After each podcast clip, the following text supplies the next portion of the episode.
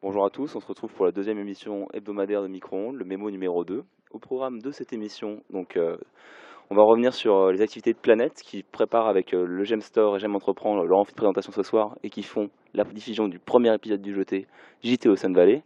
Pour représenter Planète ce soir, j'ai deux personnes exceptionnelles. salut les gars. euh, salut, moi c'est Thibaut, je suis au JT et Et salut, moi c'est Antoine, je suis au JT aussi. What's up? Merci d'être là. Donc on va commencer cette première partie d'émission avec euh, l'interview euh, des gens du JT. Et ensuite, euh, on ponctuera le tout avec une chronique de Tina. C'est Mhm, parti pour l'interview? Alors, moi, quand je pense au JT, je pense surtout à des chiffres, des fuites corporelles et des vannes douteuses. Mais est-ce que c'est autre chose? Je pense que tu as pas trop mal résumé le truc. D'accord. Après, voilà, l'important c'est que tu vas mettre de te remémorer des bons moments de soirée, je pense. Et, euh, et voilà, on rend ça dynamique, c'est plutôt cool. En fait, d'un côté, niveau de la qualité des rushs, niveau de, niveau de ce qu'on fait pendant les OB, niveau des, des vidéos qu'on filme, donc, euh, c'est vachement ça, c'est vachement de fluide, de fluide corporel, comme tu dis, vachement de, c'est vachement sale. Mais hum, à côté de ça, ouais, ça reflète un petit peu la réalité des soirées qu'on fait. Et en même temps, niveau montage, il y a vraiment un taf qu'on fait derrière qui prend vachement de temps, et c'est un truc que les gens savent pas forcément aussi. Et comment vous gérez justement cette organisation? Vous avez une salle de montage ou vous avez des équipes qui se... Pas du tout, on est chez nous, on bosse, euh, on bosse avec Premiere Pro et on, on passe des nuits blanches juste avant les JT à euh, finir nos trucs parce qu'on est tout le temps à la bourre. Donc là, vous êtes au top de la forme pour ce soir. Yes Et le premier épisode de la saison, il couvrira quoi comme euh, SAT?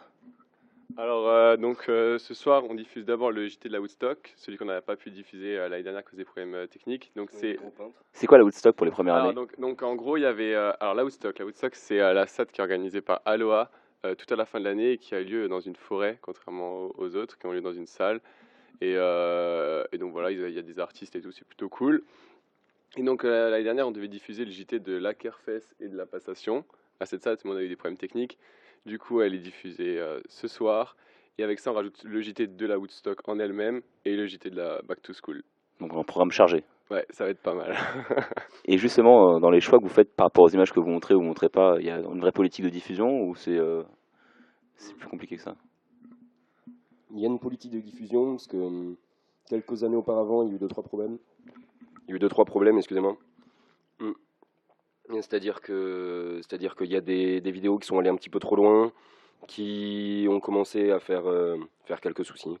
Et donc euh, on s'est on s'est vraiment posé une politique euh, pour ne pas dépasser la barre du respect de chacun et pour que ça soit seulement d'un côté une rétrospective, d'un autre côté hum, des gens qui assument ce qu'ils ont fait le lendemain. Dans le sens, euh, si c'est quelque chose de vraiment pas assumable, on va pas le mettre.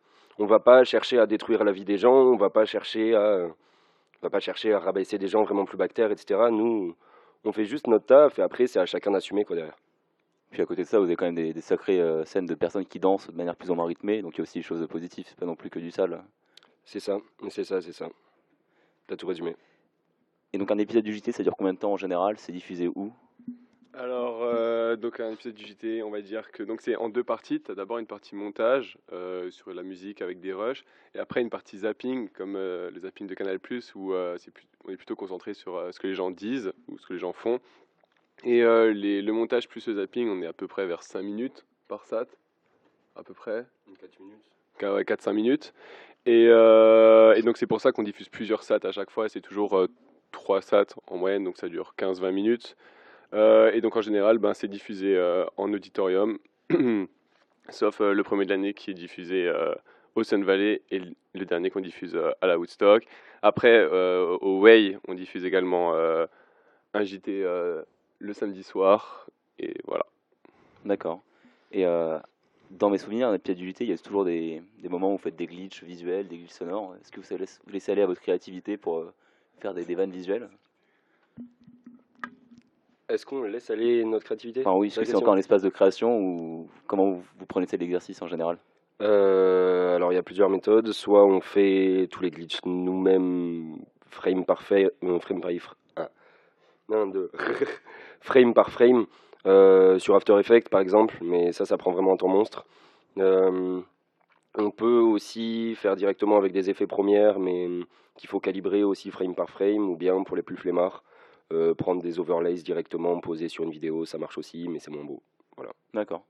Moi, il y a une question qui me taraude, c'est une question d'avenir. Est-ce qu'on verra un jour un épisode du JT en VR où c'est trop dangereux pour le spectateur, il y a des risques de danger euh, psychique et des crises d'épilepsie? Est-ce que c'est un truc auquel vous avez pensé ou? Ah, euh, ça pourrait être marrant. Pour l'instant, c'est pas trop d'actualité, je t'avoue. Mais, euh, mais ouais, en vrai, why not? D'accord. J'imagine bien le truc. Ouais, à vos risques et périls, quoi. c'est ça. Ok, parfait. Euh, moi, je fais le tour de mes petites questions. Il y a peut-être un élément que vous voulez mettre en, en avant sur euh, ce que vous faites au JT ou, ou pas, ou sur Planète pour euh, le programme de ce soir. À quoi doivent s'attendre les 1A euh, quand ils vont voir le- les premiers épisodes? Euh, alors là, euh, ce soir, euh, le, le truc particulier, c'est que c'est notre premier, J- le premier JT à, à Capu et moi-même qui avons rejoint le JT à la fin de l'année. Donc euh, ça va être pas mal, je pense. On s'est vraiment donné et tout. euh, donc ça va être pas mal. Et après, euh, sinon, euh, juste ce soir, euh, venez nous rencontrer. On n'est pas méchants. Parfait, Bah, le mot est passé. On y sera et on sera également au Way pour voir la suite de vos aventures télévisuelles. Merci ça. les gars. Merci à vous. Alors pour la suite, ensuite, c'est Tina. Tina, je te laisse le micro. Merci Naël et bonjour à tous. Bienvenue dans cette première édition de Cogite entre deux vers, une chronique qui vous fait comprendre un peu mieux cette langue barbare qu'est le français. On va donc étudier deux citations ensemble et pour bien commencer l'année, j'ai décidé de vous faire découvrir les origines de l'expression avoir la gueule de bois. Une phrase que chaque gémien connaît bien et qui est d'actualité après l'excellente SAT de la semaine dernière, avant le JT de ce soir et un way qui s'annonce des plus déments. L'expression a d'abord été employée pour qualifier simplement les sensations dues à la consommation d'une grande quantité d'alcool. Elle a ensuite évolué pour caractériser ce qu'on appelle maintenant une mauvaise cuite, ou une cuite de lendemain de SAT si vous préférez. Pour les plus scientifiques d'entre vous, on appelle aussi cet état la xylostomiase. Cette phrase usuelle désignait autrefois la grande sécheresse de la bouche qui fait suite à une co- surconsommation d'alcool, et vous le savez très bien, elle décrit maintenant l'état général qui survient en lendemain de soirée arrosée. Et puisqu'on en est aux soirées, parlons un peu d'une expression qui vous servira si vous souhaitez annuler un rendez-vous pris trop vite avec votre shop de la dernière SAT. Poser un lapin est un dicton du 19e siècle qui signifiait au début ne pas payer une prostituée. Ouais, ça a évolué quand même. Le lapin faisait alors référence au lapin posé sur les tourniquets à la foire. Il paraît facile à gagner, mais c'est une arnaque. Vous savez tous aujourd'hui encore que ça ne marche jamais, ces trucs de la fête foraine. À l'époque, le mot lapin faisait référence à une histoire inventée de toutes pièces, et l'expression a évolué pour signifier aujourd'hui ne pas honorer un rendez-vous. Voilà, c'est tout pour l'instant. N'oubliez bien pas de bien profiter du way, de limiter les gueules de bois et d'éviter de poser trop de lapins.